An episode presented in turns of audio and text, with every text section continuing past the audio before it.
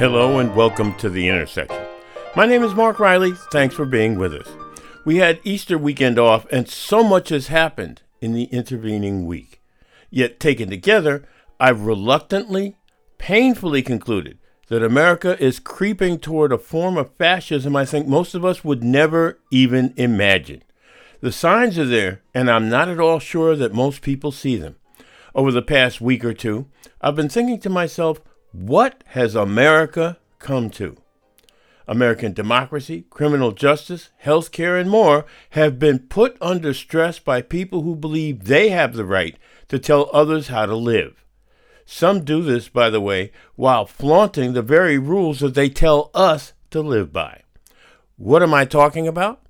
Well, let's take a quick look. We could always start with Donald's 34 felonies Trump. He's been deposed by the New York State Attorney General. Trust me, she does not play. But it goes way beyond Trump. Across the country, the lunatic fringe of the Republican Party has pushed that party into dead end positions on abortion, gun control, LGBTQ rights, and even climate change. Add to all this the increasingly ridiculous Supreme Court Justice Clarence Thomas and his wheeling and dealing with a conservative billionaire, and you have a recipe for a reckoning that seems increasingly ugly as time passes.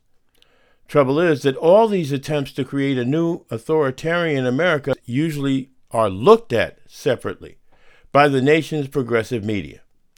That's starting to change. Thanks to people like former Labor Secretary Robert Reich and Umair Haque, who I've begun to read religiously in Medium. My only beef with him until now has been that he paints a relentlessly pessimistic picture, not just of the U.S., but of the world. Now, I'm starting to think his pessimism is well founded. Let's take a look at a few seemingly disjointed events and knit them together to create a picture. Trump was deposed last week as the Attorney General Letitia James prepares for trial for a trial that is on assertions that Trump and his company and family committed staggering fraud in overvaluing his assets by billions of dollars. As has become his habit, Trump has denounced James' lawsuit as politically motivated. Gee, what, what investigation or charges against Donald Trump have not been politically motivated, according to Donald Trump? Two judges have already disagreed. He currently faces a web of lawsuits and now criminal charges. We've talked about most of them before. In this context, Trump should be viewed as the linchpin of the slow slide of autocratic fascism America now finds itself on. After all, the attempted coup of January 6, 2021 was all about him. How the man ever got elected president is utterly beyond me. I think back to those days of 2016 when I was uh, canvassing for Hillary Clinton and hearing people say, not that they loved Donald Trump, but that they didn't trust her. And I think that's probably why he had his four years in the spotlight and in the White House. Yet, not only does he have millions of Americans bamboozled, but he remains the living, breathing definition of an autocrat. But Donald Trump couldn't have advanced American fascism alone. His enablers in Congress and in state legislatures and the courts have helped him along. But these lawmakers and judges aren't doing so in service to the American people. They're in it for themselves.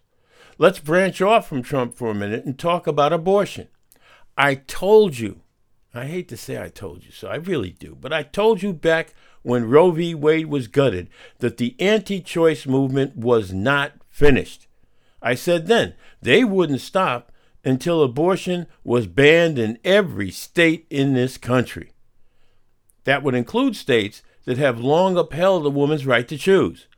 Having made it difficult to impossible to access legal surgical abortions in many states, they've gone after abortion pills, specifically mifepristone.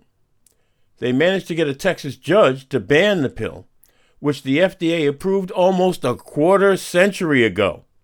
What followed was a judicial game of tennis, or a game of judicial tennis, with one judge legalizing them and an appeals court allowing the pill with restrictions, including that women could not access them by mail. The latest twist is that Supreme Court Justice Samuel Alito, of all people, kept the pill available until lower courts decided under what circumstances, if any, they should be available. Think about that for a minute. A drug found to be safe by one government agency in the year 2000 was banned by a judge, if only temporarily. My guess is the Supreme Court will keep mifepristone legal, if only for now. They may, however, restrict its ability or availability, further encroaching on a woman's right to choose. That's right. My guess is, and uh, I don't want to sound like I'm some great prognosticator, but my guess is that the Supreme Court will keep the drug legal, but they will at the same time restrict further its access. And I don't know how people think, although maybe uh, maybe I'm missing something here, but I don't know how people think that they can stop the circulation of mifepristone through the mail. How do they do that? Do they inspect every package in America? They inspect every envelope in America? I don't understand how they think they can do it. Now, at the same time, Florida is poised to lower the deadline for having a legal abortion, that's a surgical abortion, from 15 to 6 weeks. Taken together, this means that in some places the battle over abortion is far from over. All this is going on despite most polling that indicates a majority of Americans want to keep abortion legal. And why is this happening? Because politicians want to kowtow to a minority of people who want to control women's bodies. If you take a look at history, you will find other societies that felt empowered to oppress women in this way. It's just another form of creeping fascism even though most people would reject that term mainly because of its association to Nazi Germany. And oh, you're calling it a fascist situation. How dare you? Hey, if it walks like a duck and quacks like a duck. Now, I'm not equating it to Nazi Germany.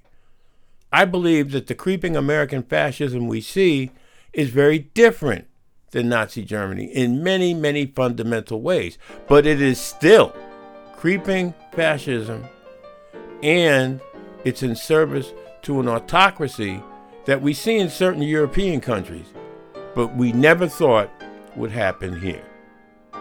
Up next, two more targets of the those people who want to take over America. Gun control and LGBTQ rights. This is the intersection.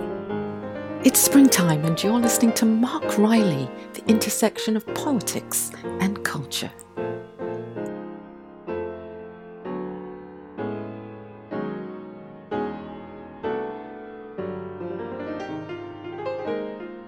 Welcome back to The Intersection.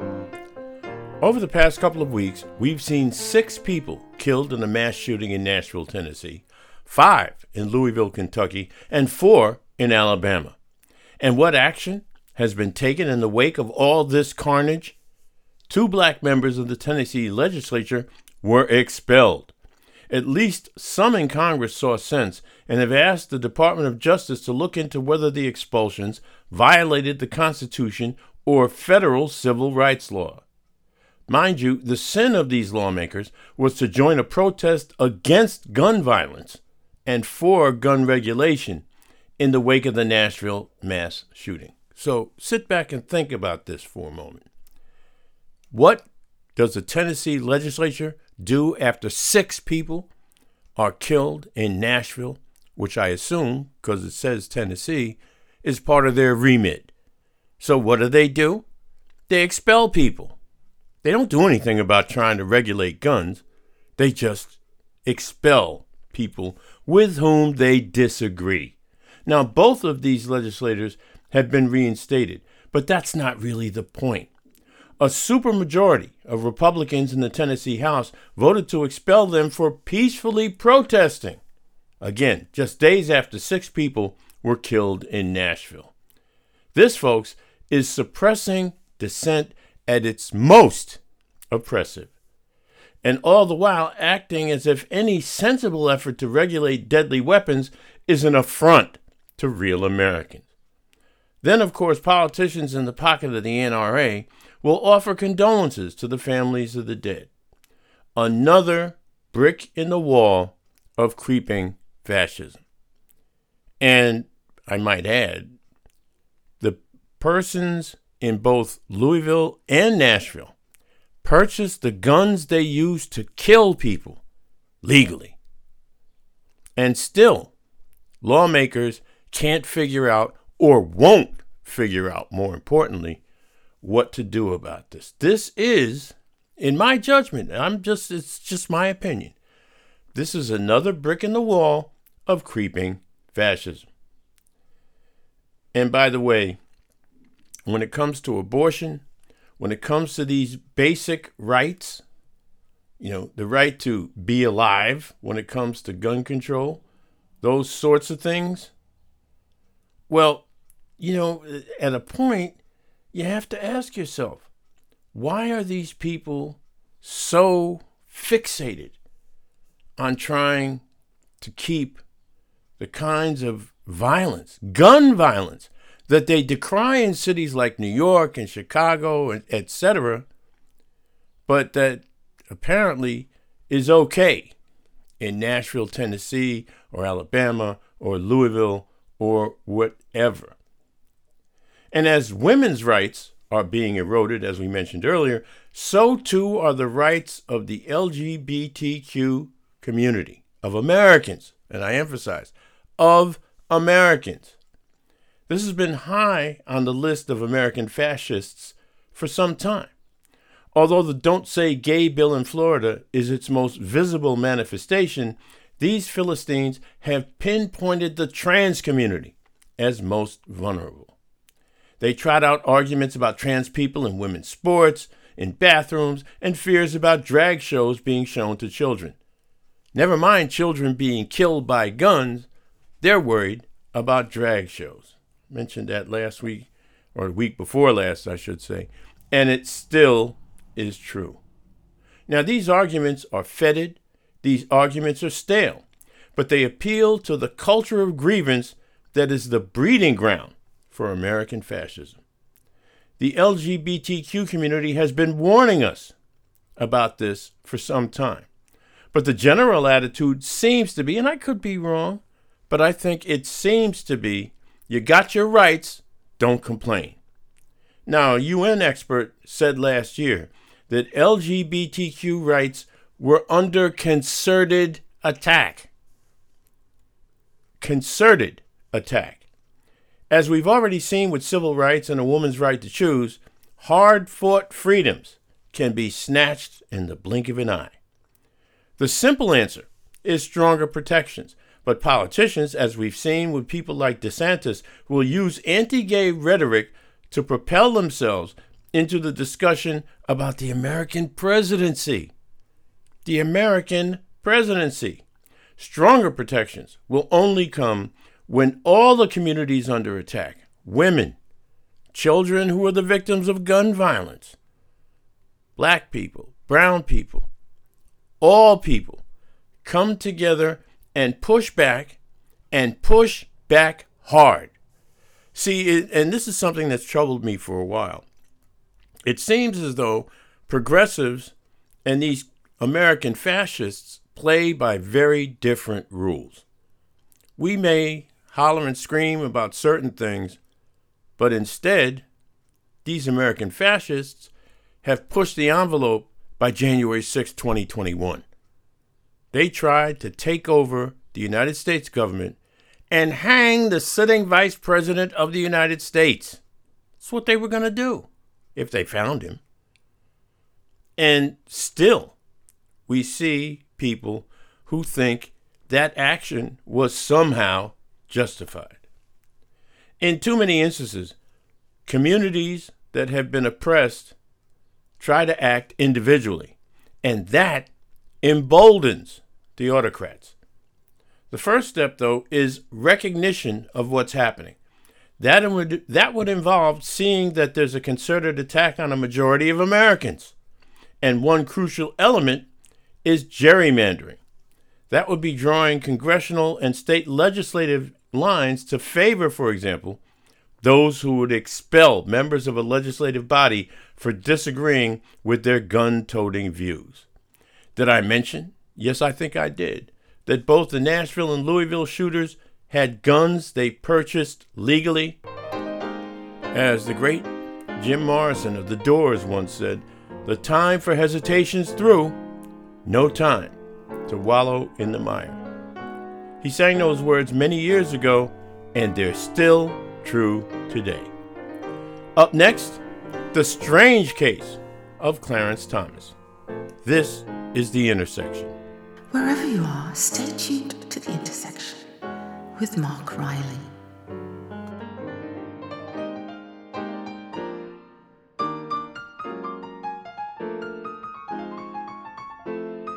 Welcome back to The Intersection.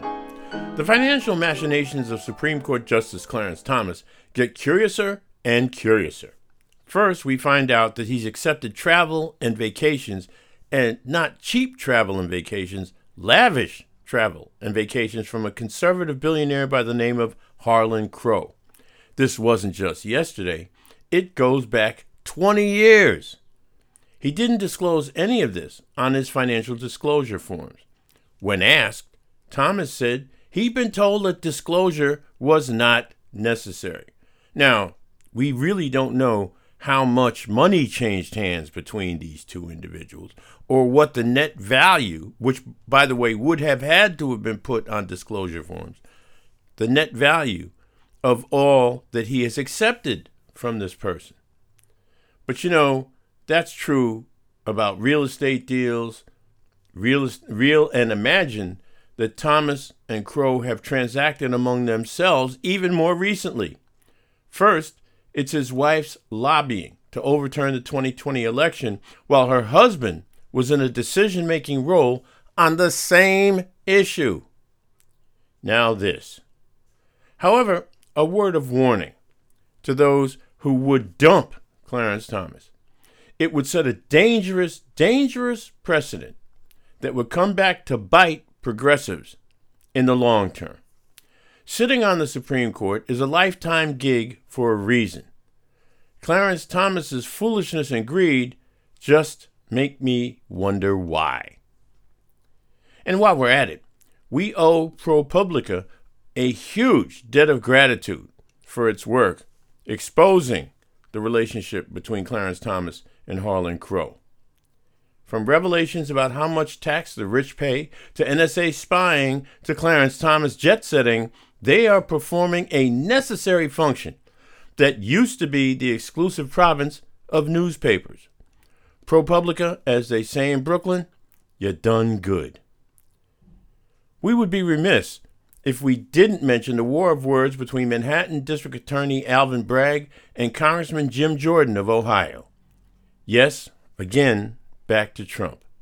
The House Judiciary Committee, chaired by Jim Jordan of Ohio, is holding a hearing this week whose sole purpose is to drag Alvin Bragg through the mud over crime in Manhattan. That has everything to do with Bragg's indictment of Trump and very little, if anything, to do with actual concern over crime in Manhattan. If they'd been paying attention, they'd know crime in Manhattan is down year over year on Bragg's watch. He's also opted to sue Jordan, alleging a quote, brazen and unconstitutional attack, end quote, on the prosecution of Trump. This is, some say, unprecedented. It certainly is interesting, as it tests the power of federal lawmakers against the power of a local elected official. I hope I've strung together enough examples of creeping American fascism to make at least some of you sit up take notice, and call it what it is. If Americans just sit back and let it happen, who knows where and when these folks will stop.